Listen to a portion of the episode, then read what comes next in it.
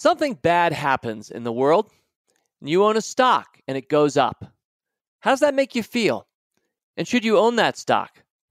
Well, let's talk about that.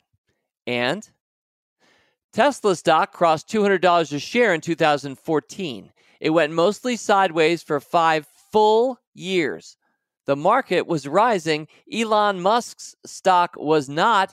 And whether you were a Tesla investor or a Tesla hater or somewhere in between, it was objectively true that by the summer of 2019, yep, just last summer, it had dropped below $200 a share where it had been five years earlier. Today, it's at a thousand. Are there other examples of epic sideways movements requiring patience? I'm going to share another. And finally, what television character does my voice and cadence most resemble? Well, at least in the eyes and ears of a listener. Well, does that sound like a motley show? It sure should. These items and more, it must be mailbag, only on this week's Rule Breaker Investing. It's the Rule Breaker Investing Podcast with Motley Fool co founder David Gardner. And welcome back to Rule Breaker Investing. It is the final week of June 2020. Now, still doesn't feel that way to me. I don't know about you. We're recording as we normally do on Tuesday afternoon, this time June 23rd. I feel like there's an entire week of June left, but based on how we publish, we publish Rule Breaker Investing every single Wednesday. And we always make mailbag the final Wednesday of a month. And this is the final Wednesday of June because next Wednesday will be the 1st of July. So, yep, it is mailbag. And one of the things I typically do at the start of a mailbag is I like to look back and see what ground we covered in the month that was. So, there were three previous shows this June. We let it off with essays from yesterday, volume one, and then five stocks for America, my newest five stock sampler, including a review of two other samplers on that June 10th podcast. And then last week, it was the Market Cap Game Show, our most recent installment, Volume 12, with Dan Klein and Tim Beyers this time. And as usual, I like to lead off with hot takes from Twitter, reflecting on what we did together this month. Let's go last in, first out. In other words, let's start with last week's show. Jono Winkler at Jono Winkler on Twitter.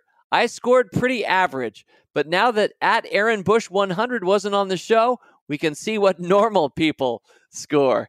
And uh, thank you for that, Jono. Yep, we let superstar market cap game show player Aaron Bush take a break this round. Our Ken from Jeopardy, if you will.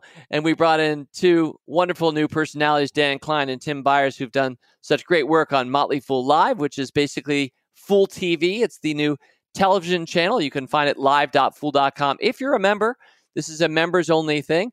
And uh, both Tim and Dan have been so much fun uh, on Motley Fool Live. I knew they'd be fun on the Market Cap Game Show. And I hope you had fun as well, because at the end of the day, we have thousands and thousands of players, not just two. And how you do and how you score and tweeting that out is fun. So thanks for that, Jono Winkler.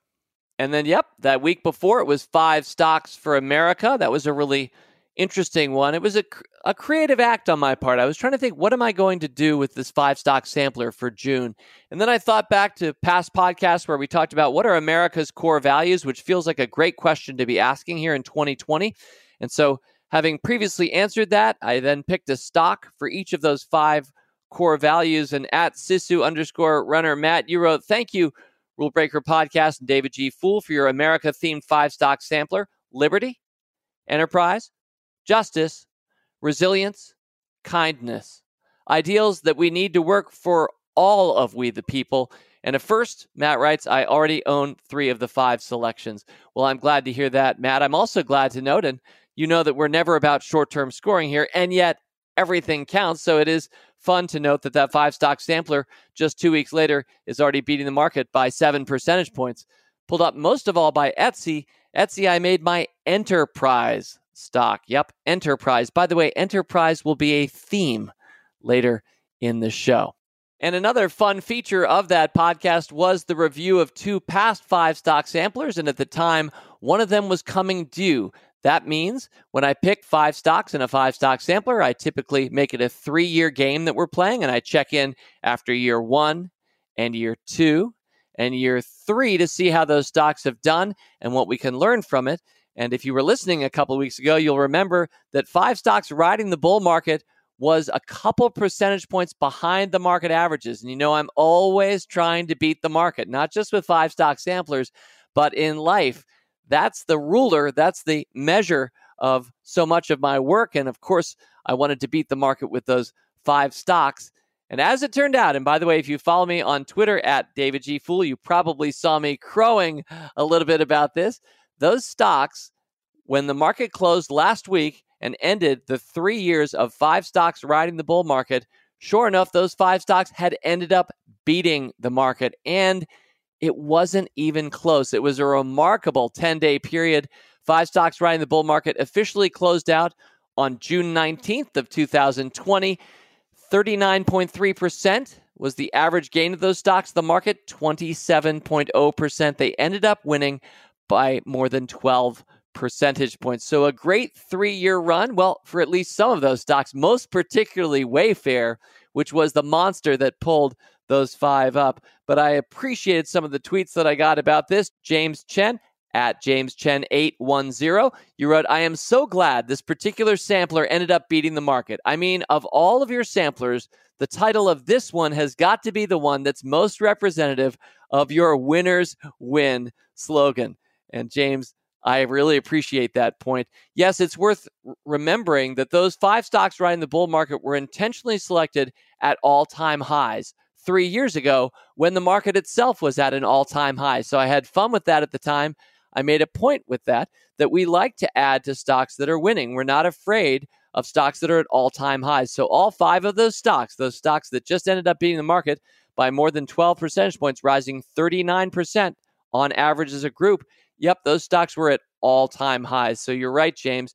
And at Tim Isaacs one, you said it proves so well it's possible to achieve market beating returns by buying stocks at all time highs. Tim, you go on. This is counterintuitive to many who are looking at 52 week lows to step up their next, in quotes, bargain. Thanks, David. Hashtag winners win. And at Stock Pact, congrats at David G. Fool. I was rooting for you. Isn't it astounding that the three year trek, hmm, trek, that'll come back a little bit later in the show, that the three year trek for this group came down to the very last week? While almost always sensible, diversification can produce funny results over short time periods. And I'm glad you point that out. I want to double underline that every five stock sampler that I'm picking, those are stocks I like beyond just the three years, of course. But in my case, we would be spending all of every one of the RBI podcasts if we were just reviewing past five stock samplers. If I were picking them for seven, eight, nine, 12 years, there wouldn't be time to get a word in edgewise. So, yes, I make it a, a three year game, but every one of those stocks that closed out last week, five stocks riding the bull market, or that I picked for five stocks for America, all of those are stocks I intend to hold for years and years. And most of them, we have cost bases well lower than where I picked them for a five stock sampler. So I want to make sure everybody knows we're in this for the long haul, even if these samplers sometimes just last three years. All right, a couple more Twitter hot takes. Yep, if we go back one week before, I was reading essays that I'd written years ago, hoping that they would still feel fresh and relevant, and partly enjoying that time had passed and we could see how the world had changed and what the meaning of those words might be in 2020, even if they were written in 2005. And I asked you, my dear listenership, should I keep doing this? Is this a, a series that you'd like to recur in future? And I'm happy to say maybe you were just trying not to hurt my feelings, but all I heard were good words of affirmation and people saying, yes, please do that again. Uh, at Hodges underscore David, we never heard why you stopped writing the essays at the beginning of each monthly newsletter. I really enjoyed the look back at old essays. Please do it again. You're right, Hodges. During that podcast, I mentioned that I had stopped writing for a reason I was going to say. And then guess what? I never got back and said the reason on the podcast. My fault. Don Karpik, you said at Tokyo Boiler, you said, David G. Fool, I never heard why you stopped doing essays, even though you said you would let us know. I thought I'd missed it, so I listened again.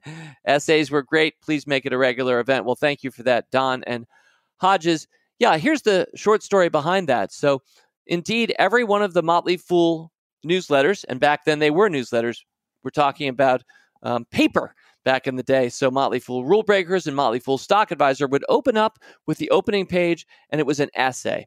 And I would write it if it was Rule Breakers, or Tom and I rotated for Motley Fool Stock Advisor. And we did that for years and years. I have to admit, even though I think of myself as a writer and I've written a lot, I need deadlines and I don't really write out of intrinsic motivation.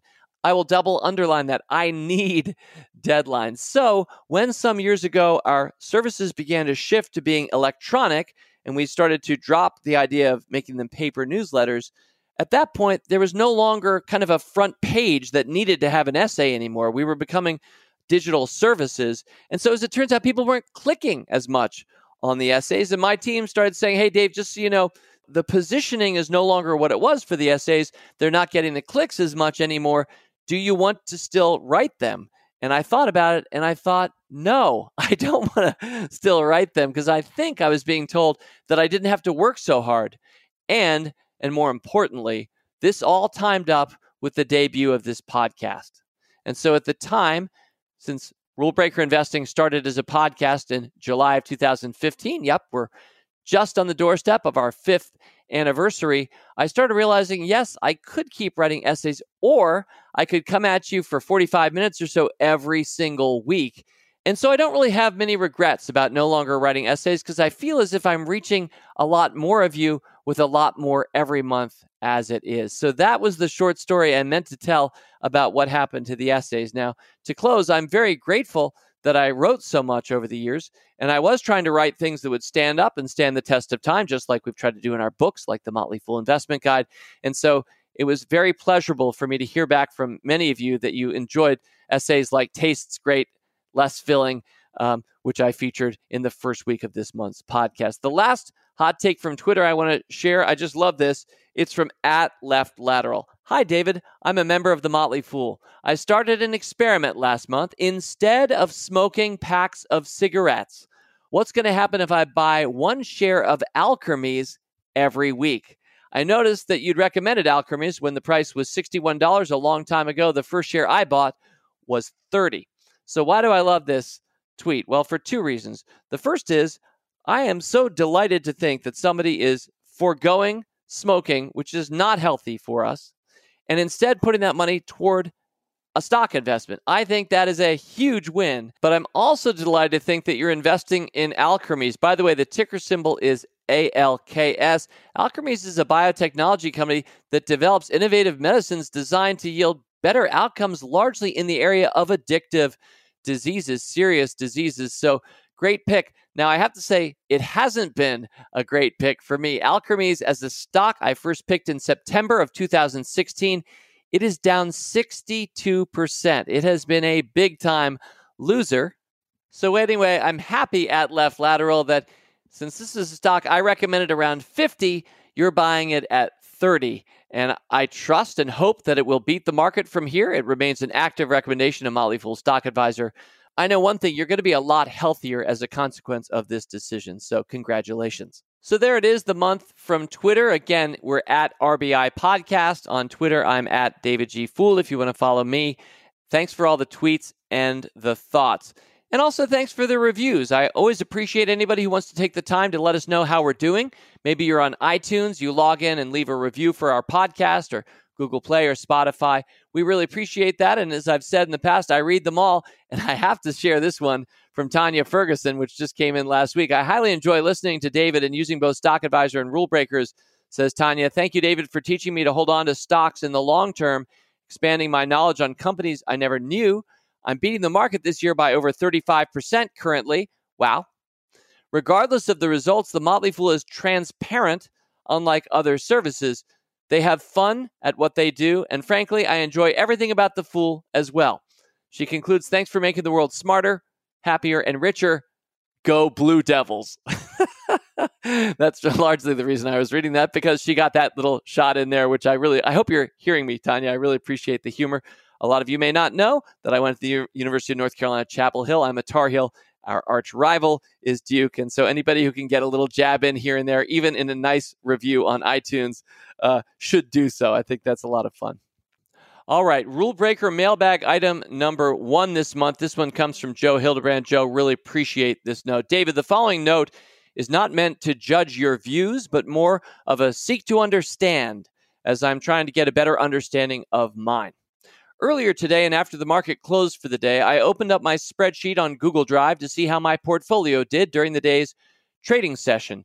Joe inserts, by the way, this is the sheet that was heavily posted on Fool Forums, and we mentioned it here on the podcast as well after the discontinuation of the scorecard tool that we had on our site last year. Joe says, I was not originally a big fan of this spreadsheet as it was very manual, but I've now come to love the versatility. Well, I'm really glad to hear that. Yep, that was created by Brian Withers, a longtime Motley Fool volunteer and staffer, and uh, many, Brian, are enjoying your spreadsheet. Anyway, Joe goes on I have the display sorted by my total value, and typically my overall gains or losses can be attributed to my top 10 holdings.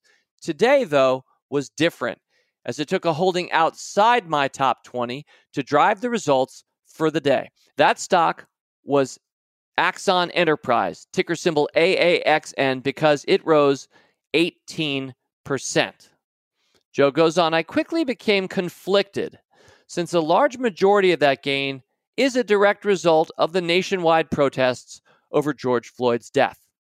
I originally purchased Axon over two years ago after either a Rule Breaker Investing podcast or recommendation, and I believe the body camera and subscription service would lead to a more accountable police force, which would increase trust in their actions. While I still think that is true, a day like this makes me question if I want to continue to own a company that succeeds after events and civil unrest that have transpired the last couple of days. Tomorrow, Joe writes, and by the way, this is written a few weeks ago. Tomorrow is still hours away, but I believe I do not want to be an owner of a company like this, and I'll be selling my shares in the morning. I prefer my capital to be invested in companies that succeed when bringing value and happiness to customers and not at the pain and dissatisfaction of citizens. Curious of your views, especially with how passionate you are about conscious capitalism. Thanks, Joe Hildebrand. So, yep, as I said at the top of the podcast, something bad happens in the world. You own a stock, it goes up. How does that make you feel? And should you own that stock? Well, this is a great note because it was written so sincerely by somebody acting on his convictions, and it opens up a conversation that I think is important. And while I'll just be making a small contribution this week to a much bigger issue nationwide, here it is for what it's worth. So, three quick thoughts for you, Joe. Number one, make your portfolio reflect your best vision for our future. I've said that many times, I'll say it many more times. So that's what I hear you doing. And I think that's great. Whatever I would have done, I certainly admire your intentions here to align your money with your values. You know, it was the first time I wrote about socially responsible investing, which was the phrase back in the 1990s. Some people still rock that today, but we hear ESG, we hear conscious capitalism, lots of other concepts, very similar though the first time I wrote I wrote that chapter in the Motley Fool Investment Guide, Tom and I split chapters, and I guess I drew the short or long straw depending on your viewpoint. So I wrote about it, and what I said in effect in that chapter was make your portfolio reflect your best vision for our future. Each of us has a different viewpoint in terms of what is wholesome and what adds value to the world. Some of us probably are flat out wrong about our ideas on a given topic or company. Some of us are wildly right. Some of us won't know whether we're right or wrong till more time passes and we can see what's happening, but all of us can do our best to make our money align with what we believe in the world. And I think it's very cynical to invest in any other way. I also said in that chapter, The Motley Fool Investment Guide, this is a little bit of a contrarian angle that I'm not a big fan of socially responsible mutual funds. Now, a lot of people would say, well, what do you mean, Dave? You love conscious capitalism. And what about ESG funds and all the rest? And the point I was making then, and I'll make the same point, I guess, here more than 25 years later, is that if you really are socially responsible, if you're really concerned about this, does it really make sense to give your money over to some fund manager you'll never meet? Who's investing according to some principles or traits or a list that you might not have vetted yourself and you might not fully agree with. So for people who, in my mind, are kind of mailing it in by just putting their money into socially responsible funds, I might ask somewhat provocatively, is that responsible?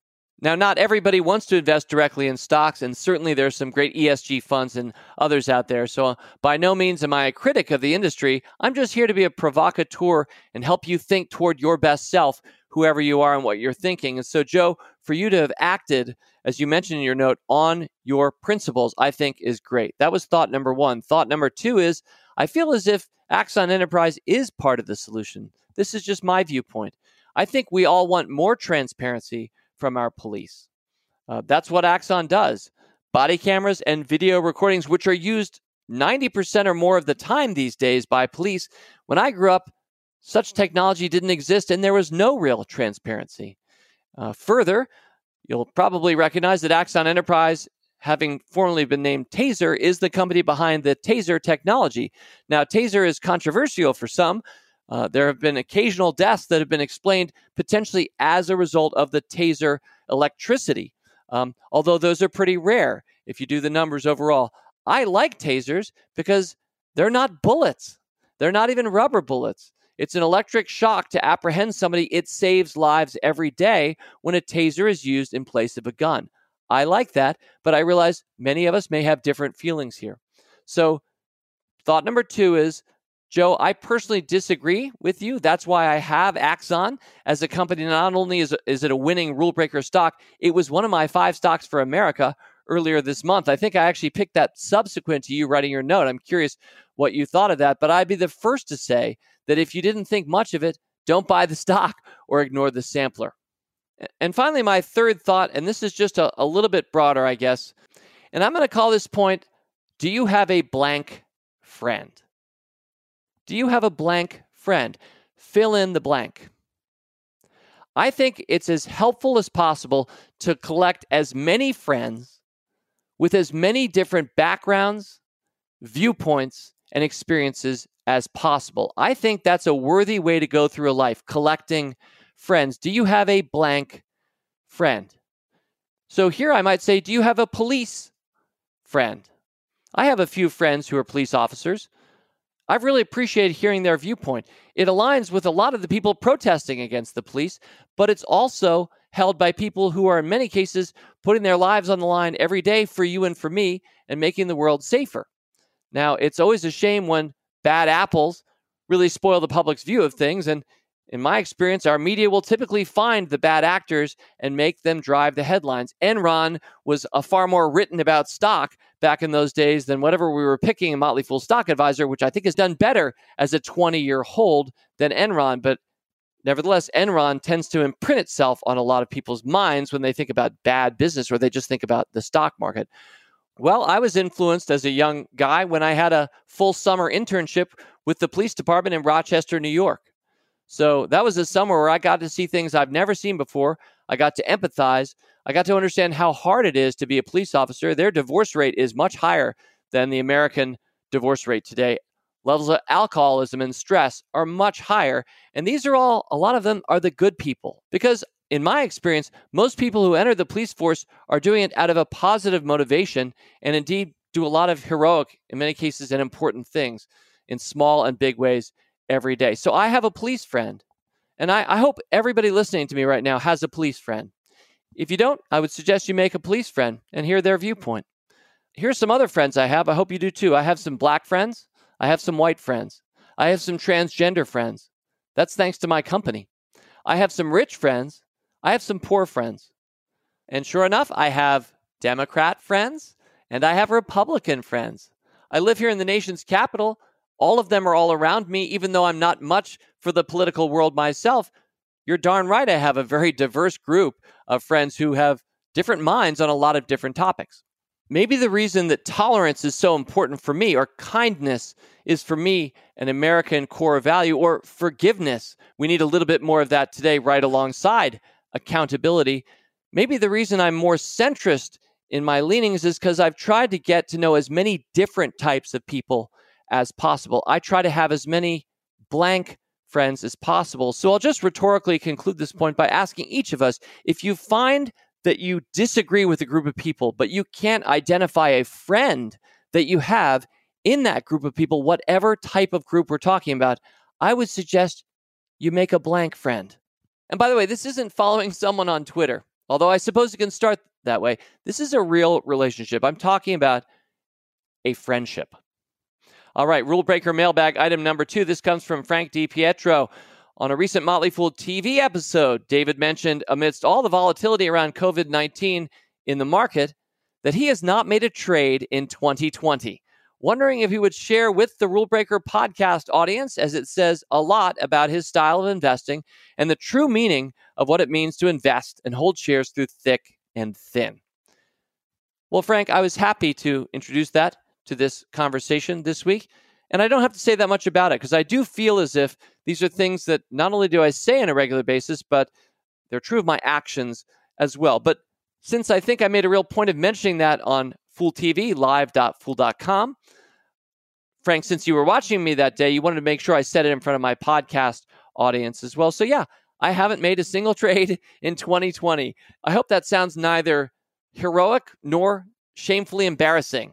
It's just a statement of fact. Uh, it reminds me that I tend to lump up my purchases and just do them a few times a year. There's no real rhyme or reason uh, to it. I'm not ever trying to time the market.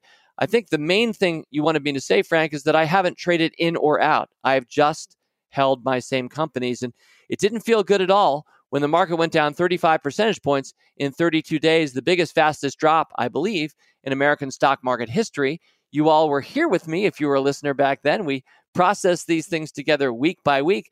Therefore, we've had amazing good feelings since the stock market has pretty much fully recovered for a lot of us from that incredibly bad drop. Now, the world hasn't recovered, no, not nearly. And where the stock market goes next, I'm never going to be the one to say. But, Frank, I think you just wanted me to remind people that just buying to hold and doing that and not feeling like you need to be a hero at the lows or jump out just before the market drops, but instead making a lifetime commitment to the stock market, which is often how I describe what I do or how we describe investing at the Motley Fool. A lifetime commitment to the market means that you stick with your stocks through thick and through thin. We've seen a lot of both of those here in 2020, but especially from where I look now, look backward, we've had a remarkable time in 2020 for rule breaker investing.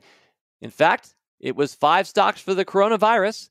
April 8th, 2020. Hope you got to hear me back then. Hope you bought these five stocks because this is the best performing five stock sampler in a short time period that I've ever had and may ever have. Those five stocks, with the market up 14% from April 8th, those five stocks are up between 43 and 144%. Three of them have basically doubled, and it's less than three months later.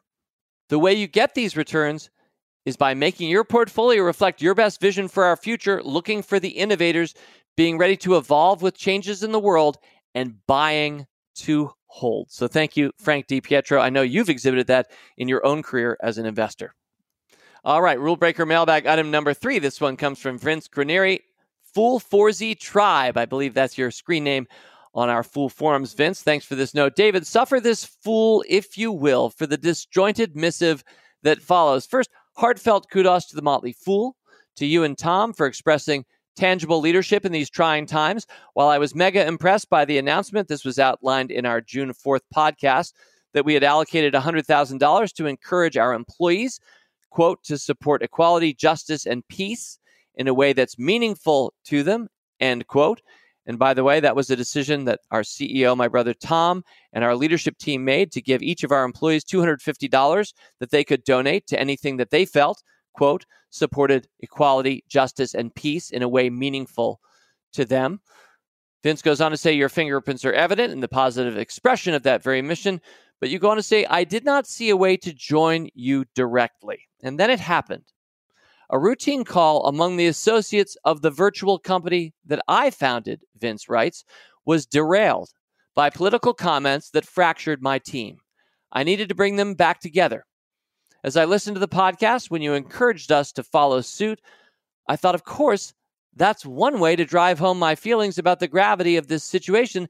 So the next morning, I began my conference call with the team by outlining the terms of the challenge. Each of my associates will receive $100 extra in their next paycheck to support equality, justice, and peace in a way that's meaningful to them. A good deed to offset their poor past judgment and remind them how fortunate we are to be a cohesive team if we're able to stand above the events around us and commit to each other's success. Well, Vince goes on. In that same June 4th podcast, you read your old essay comparing investing to wine How interesting, as I am hopefully a foolish investor, but also a self proclaimed wine snob, the good kind. After a heart attack almost 10 years ago, Vince writes, I had to make lots of lifestyle changes. The only good thing I could do more of was to drink wine. So it began. And as you pointed out, it can be intimidating to make choices of both individual wines and individual stocks. Over time, however, both can be quite gratifying if you look beyond conventional wisdom. No one can hope to beat the market. Well, we now know otherwise, thanks in large part to the Motley Fool. Analogous to that in the world of wine is the notion that red wines are best if aged for many years and white wines should be enjoyed immediately.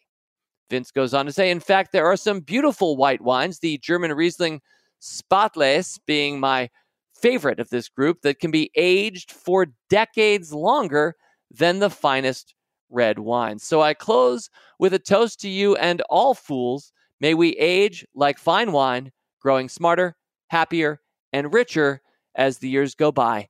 Fool on. That beautiful note, Vince, speaks for itself. Rule breaker mailbag item number four. This one comes from David Lurie. I'm going to guess it's Lurie. It is spelled L U R I E, and I know you're from Canada, David, so it might just be Lurie, but I'm just going Lurie. Hi, David G., longtime listener from Canada here. One David to another. You've spoken many times about the Gardner Kretzmann continuum, but I have a question about how GKC applies to managing a portfolio of stocks for a husband and wife or for a family. David goes on to say, let's say I'm 50 and I have a portfolio of 50 stocks. So I have a GKC of one. Well, I know many of my listeners have been listening for a couple of years or more, so you know what the GKC is, but we have so many new fools here in 2020. So I'm going to pause briefly to explain this acronym. I always like to explain almost any acronym I use. In writing, it's always good as a writer to introduce the full phrase before making it an acronym if you're going to go on and use that throughout the rest of your essay. So I'm going to do the same thing here, this podcast.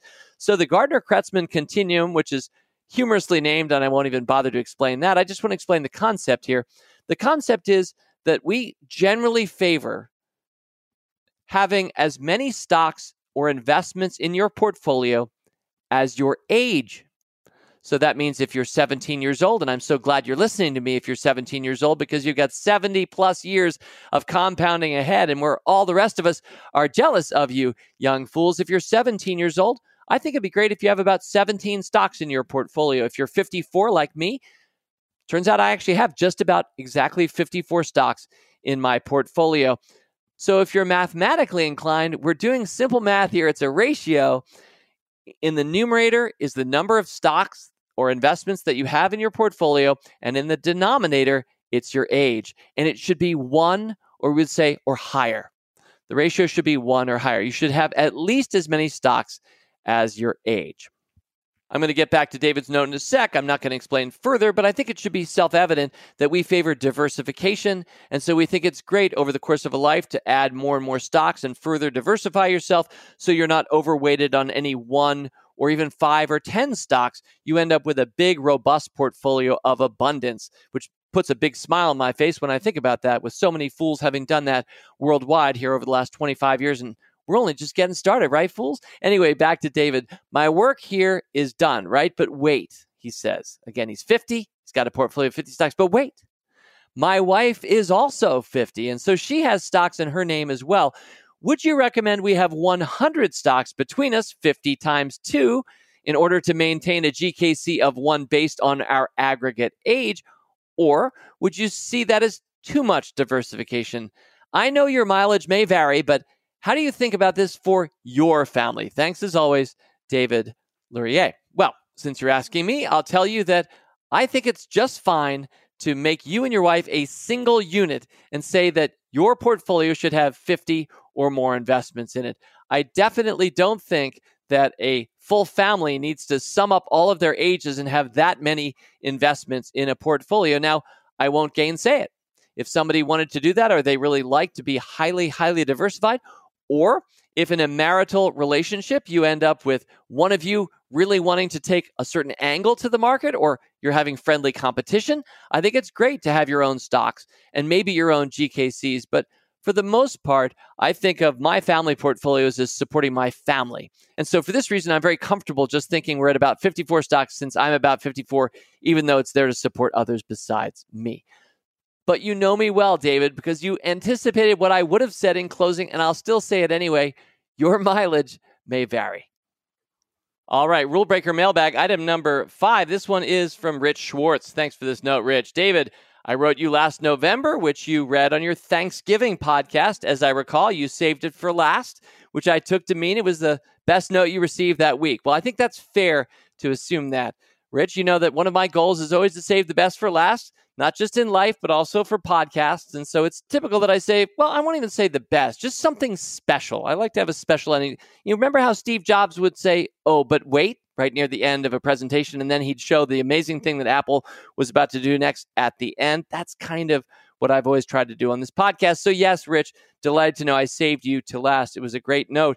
You're going to say, in any event, as a follow up, I wanted to let you know that the Schwartz Fool Continuum is now 100%. Now, you're having fun with that because all you really mean by that 100% is that all of your kids are now investors. That's the 100% you were shooting for. My older son, Rich, you right now, age 27, also has the investment bug, but has shown to be a more conservative investor than his now 23 year old younger brother. And while it pleased me that he followed my lead and was in fact investing, I was concerned that he was being a bit too conservative given his age and missing out on what I consider to be the single most important factor in investing, and that is time.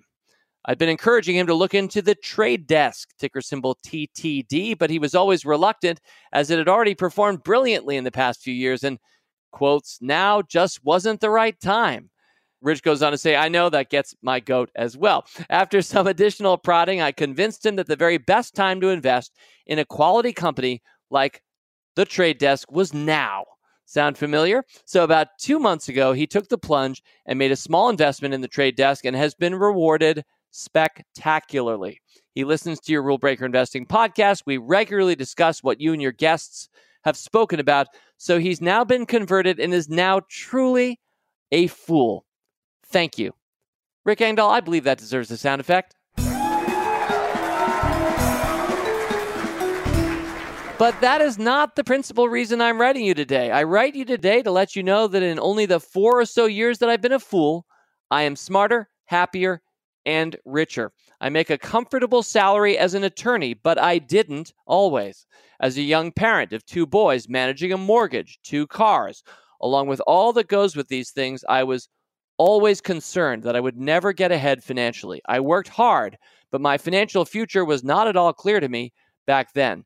Having weathered an expensive divorce, both financially and emotionally, I'm pleased to say that I've gotten to a place I never thought possible smarter, happier, and richer. I no longer have to sweat out the ups and downs of the market, a once in a lifetime pandemic, racial discord, and mass marches and protests in the streets across our country, and for that matter, the world, as my financial position and future are now secure. So thank you for helping me and my family get there. The Motley Fool made all the difference. With that in mind, I wanted to note that notwithstanding my relative success with investing, to my knowledge, I've never experienced a spiffy pop. As a result, I felt a bit left out. But I have experienced something else that's deserving of acknowledgement, and it happened again just yesterday. Well, let me pause there and just mention for all of our new listeners if you don't know what a spiffy pop is, Google Spiffy Pop on the internet. I believe you'll find, I hope, a motleyfoolfool.com page which will explain that it's when you make more money in a single day off a stock than you paid for that stock way back when. So if a stock just jumped from 100 to 135 dollars in a great 35% gain in a single day, congratulations if that happened to you.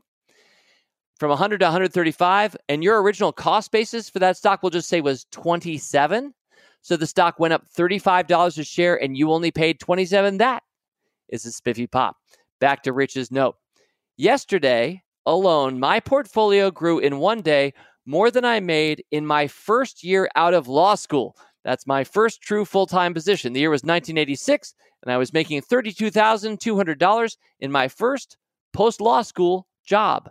Yesterday alone, my portfolio increased about $34,000. Wow, that's so great, Rich. So I think we need to name this for all those fools like me who haven't yet experienced a spiffy pop. I'm thinking Schwartz pop. What do you think?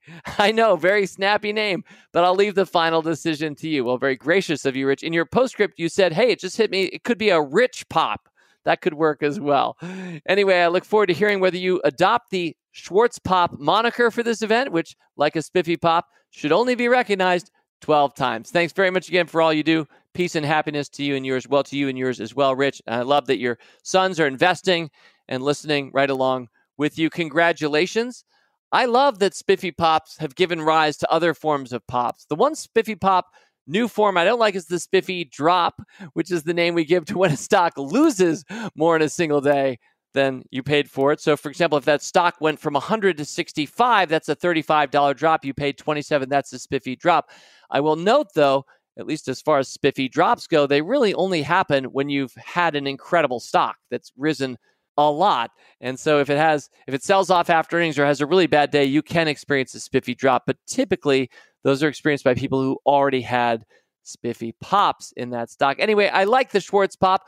My memory is not great, Rich, so I might forget it, but I would ask you to help remember it. I'm pretty sure you are going to remember what a Schwartz pop is, and I hope that you're conveying that to your family and your kids and your kids' kids. And the more good kinds of pops in this world, we could all use some more of that today. So thanks for a great note, Rich Schwartz. All right, rule breaker mailbag item number six. I think we have three more six, seven, and eight. Here we go. Hi, David. One of the biggest lessons I've learned since listening to the Rule Breakers Investing podcast is to keep adding to your winners. This one comes from Jed Lauren, by the way. It looks to me, if I'm puzzling this acronym out right correctly, it looks like you're majoring in chemistry at Carleton University, a Bachelor of Science in Chemistry. So, Jed, you go on from there. I was wondering if you could talk about how you decide whether an underperforming stock is a true loser or if the company's just in a prolonged period of being underappreciated by the market. I know Tesla had a long stretch where the stock didn't do anything before finally exploding at the end of last year. Could you maybe talk about another instance where you knew a stock had a bright future despite its stock indicating that it may be a loser?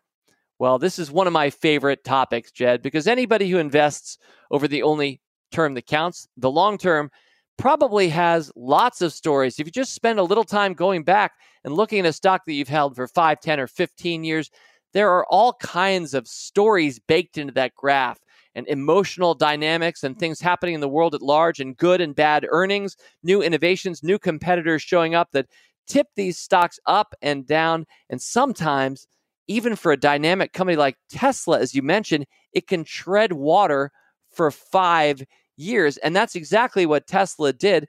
Tesla crossed $200 a share in 2014 and it pretty much swam sideways. It had some nice ups in the years after that, but five years later, it dropped below $200 a share. And so, those of us who own Tesla, and I'm one of them, we're probably wondering wow, the, the market years of 2014 to 19 were outstanding. Here's my Tesla stock behind where it was in 2014. Well, as you well know, Jed, and as many of my listeners will, especially the shareholders among us, Tesla stock, even though last summer it was below $200 a share, it's now at $1,000 a share as we record. So it has truly exploded. Our cost for Motley Fool Rule Breakers is around $31 a share. So it has been a true winner for those who subscribe to Rule Breakers and buy and follow on the advice that we give you not to sell, etc. But you asked, are there some other stocks like that? And sure, here's one. One of our biggest winners, one of my biggest winners, and yet I don't talk about it that much. We tend to talk about things like Netflix and Amazon, and we're just mentioning Tesla. But on April 15th, tax day of 2005, I recommended ticker symbol NVDA, a little company, and it was kind of little back then, known as NVIDIA, to my Motley Fool Stock Advisor members. The stock was at $6.55 a share. Now let's follow it from tax day of 2005 to today and see what those 15 years looked like together. Shall we, Jed? All right, so fast forward two years later, it's October of 2007. The stock has gone from $6.55 to 40. It was a big time winner, a six bagger in just about two years. We were riding high and feeling great. Remember the Great Recession, 2008 9? Well, unfortunately, NVIDIA got whacked and the stock by the end of 2008, again, it had been 40 in October 2007 was down below six. So that six bagger that we racked up in two years, all of a sudden we gave all that away and more, and we were underwater. And let's fast forward six years now from the end of 2008 to the end of 2014, the stock was at 20. So 2014, it's now nine years later. We're still happy, right? The stock's gone from six and a half up to 20, but it was at 40 in 2007. And seven years later, it was half that. All right, let's keep letting some more time pass. The stock goes on to cross 40 once again in 2016 for the first time since 2007. 2016 was a really good year for Nvidia. It went up from 30 at the start of the year to 90 to close the year. It was the number one performing stock on the S&P 500 in one of my more capital F foolish moments. And I love doing this, and I think you all know this. And five stocks riding the bull market partly illustrates this. But I decided, since there was a lot of fanfare, that NVIDIA, this Motley Fool stock advisor holding that we'd had for 11 years and counting, our cost was six and a half, the stock was at 90 it was the number one performer on the S&P 500. I decided what stock should I re-recommend as my first stock pick of 2017. And I decided let's go with Nvidia. Yep, winners win, right? And I'm happy to report that that re-recommendation's done really well. It was at 90 then by the end of 2017 that year it was at 210. So that's right, ladies, and gentlemen, and fools everywhere. The stock that was the number one performer in 2016, tripling in the S&P 500, then went on to more than double the year after. And boy, weren't we happy until 2018 when the stock, which had hit 280, I hope all these numbers aren't too hard to follow in your mind. You can always look at a stock graph of NVIDIA from 2005 to 20 to see the full picture but the stock was at 280. And do you remember all the hope about cryptocurrency and how Nvidia, in part, had a big part of its business riding on the crypto industry? Well, as crypto started to show it didn't have the extreme growth and relevance for society today that a lot of people hoped that it might by then, really crushed NVIDIA stock. And in fact, autonomous cars, and think about Tesla's performance in 2019, wasn't great either. And NVIDIA stock dropped from 280 to 120 in 2018.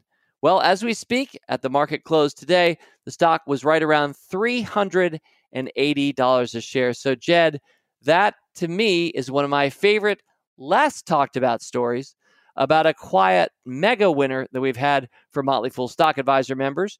You could only enjoy that, though, if you were there for all 15 years of that ride. And think in particular about October 2007, $40 a share. It wouldn't cross there until 2016, nine years later. We've held all the way through. The stock is now a 55 plus bagger for those of us patient and foolish enough to believe and to hold. All right, rule breaker mailbag item number seven, one of those inspirational stories I love to share, and then maybe a little silliness for mailbag item number eight. This one comes from Randy Chevrier in Stillwater, Oklahoma. David and Tom, I've been a subscriber of various Motley Fool products since 2004. That's when my wife heard me complain that the market timer I was following at the time expected to see a number of years of sideways market movement and I just didn't like the prospects. So she says, What about those guys in the newspaper, the Motley Fool? I checked you out. I subscribed to Stock Advisor in April 2004. I've been a fool ever since. I'm going to pause it for a sec to just say that a lot of you will be aware and a lot will not that the Motley Fool has had a syndicated newspaper column for more than two decades. Our wonderful partner, Universal Press Syndicate and Andrews McMeel. This is a company that syndicates Doonesbury and Dilbert and maybe some of your favorite op ed writers. Yep, they've also been syndicated, The Motley Fool, all the way through. And while newspapers aren't as big a business today, they're still out there. And The Motley Fool might be in your local paper. It's a delight, Randy, to hear that you found us in the Tulsa world back in the day. And here we are 16 years later talking about it. Anyway, Randy goes on to say, I've tried other Motley Fool services with mixed results, but I've come to find that I appreciate most the stock picking services, Stock Advisor, Rule Breakers, Finding Supernova, or the Moneymaker portfolio. Those are better suited for those like me who want an almost hands off approach to creating a portfolio. So between Stock Advisor, Rule Breakers, and Total Income, I find the right balance of finding stocks for long term appreciation and those that are now setting me up for producing income as we near retirement. He goes on to add, and I can't do this for a podcast, but he goes on to add a graph that demonstrates why he appreciates the appreciation of their portfolio over the last 16 years. And it's one of those graphs that starts in the lower left and it amps up over the course of time. It's kind of sideways for years and years, right? But it's one of those that steeply starts rising as the power of compounding kicks in. And Randy, on this graph, you point out with some red arrows and inscriptions here and there that you start investing in companies. You weren't afraid of investing in downturns, and you marked that somewhere around 2004. That's when you joined the Motley Fool. And despite doomsday predictions that you were hearing in 2009, you marked it up there. You kept holding, and the word that comes through is hold, hold, hold. Back to your note, the courage it took to hold in March of 2009 has been the best lesson in my investment life. The results of the gains following that downturn gave me courage to hold during a downturn following a huge bull market when everyone said it's over. Well, that downturn ended Christmas Eve 2018, and then COVID 19 hit, and all might be lost. I had the courage, Randy writes, to hold, even buy to some extent. Fortunately, that's paid off through today. It might not pay off for the next three years, but I'll bet it pays off two of those three years, says Randy with a winky emoji. While the chart might have gone up some if I hadn't found the foolish way of investing, I don't know I would have had the courage to hold during those three tough times. The chart includes saving, but nothing extreme, just regular IRA contributions, and those skipped a few tough years. I love investing the foolish way because I get to learn about companies and get to learn about myself better. I'm just getting able to really let my winners run and ignore my weeds. And as I near the time we're going to be divesting during retirement, I look forward to learning more on how to do that best, the Total Income Service, and the Motley Fool Answers podcast. They've been great teachers so far. I suspect I'll be visiting Rule Your Retirement soon. Randy concludes all this to say, Thank you for writing articles and placing them in the Tulsa world for my wife to suggest to me for investing advice. Even though she has no desire to learn about investing herself, she does ask me to talk stocks when she can't go to sleep.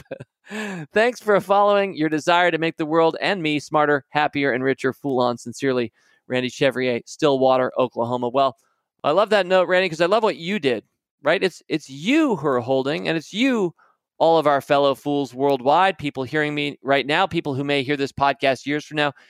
You're the one making the decisions. We're just providing advice. We're giving you our best shot and we're trying to model good behavior and we're coaching and teaching all the way through. And I think I can say fairly that as much as I love my work, my favorite part of my work is this podcast I do every week. But you're the one who decided to hold. You're the one who toughed it out through 2008, 9, etc. So congratulations to you because yes, haven't you learned a lot about yourself and aren't you pleased by so much of what you learned and look at the outcome and the results that you're getting. I also want to put in a quick note of thanks to Selena Maranjian, who's a longtime Motley Fool staffer and for years and years written, has written that column that goes out to papers. So Tom and Dave were never writing the syndicated column. It wasn't by David Gardner and Tom Gardner like our books. Nope.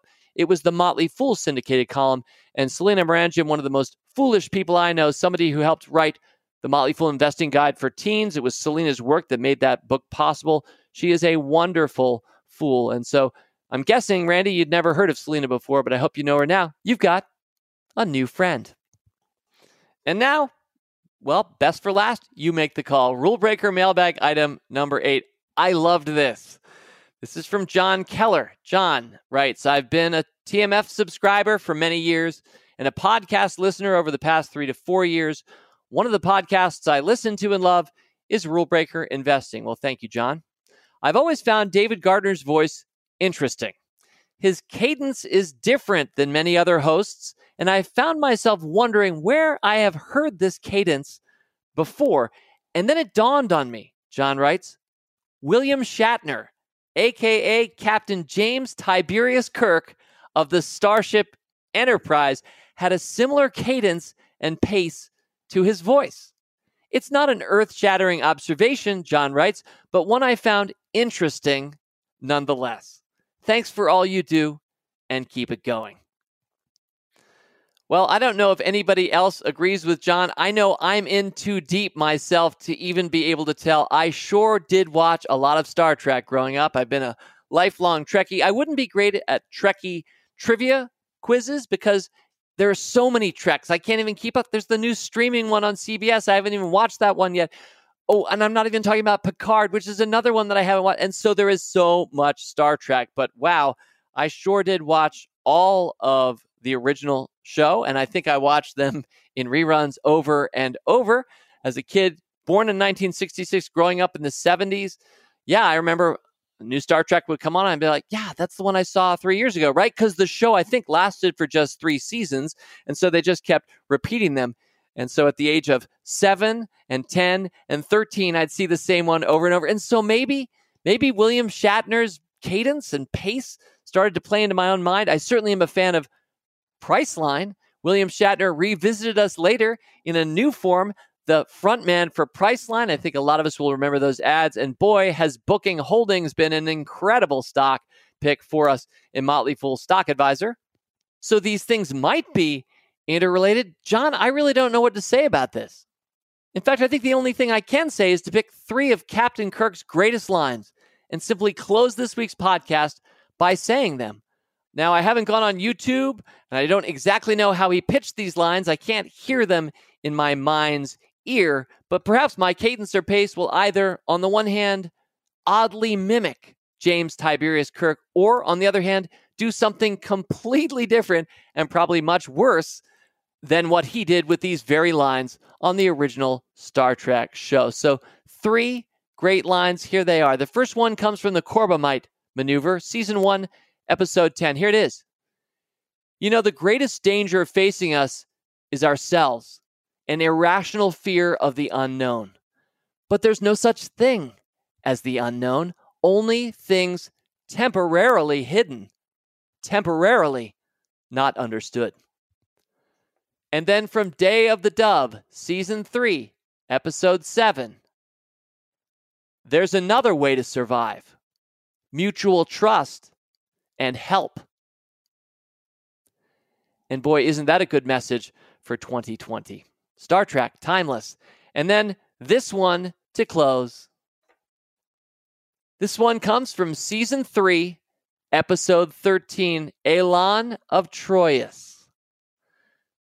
The prejudices people feel about each other disappear when they get to know each other. As always, people on this program may have interest in the stocks they talk about, and the Motley Fool may have formal recommendations for or against, so don't buy or sell stocks based solely on what you hear. Learn more about rulebreaker investing at rbi.fool.com.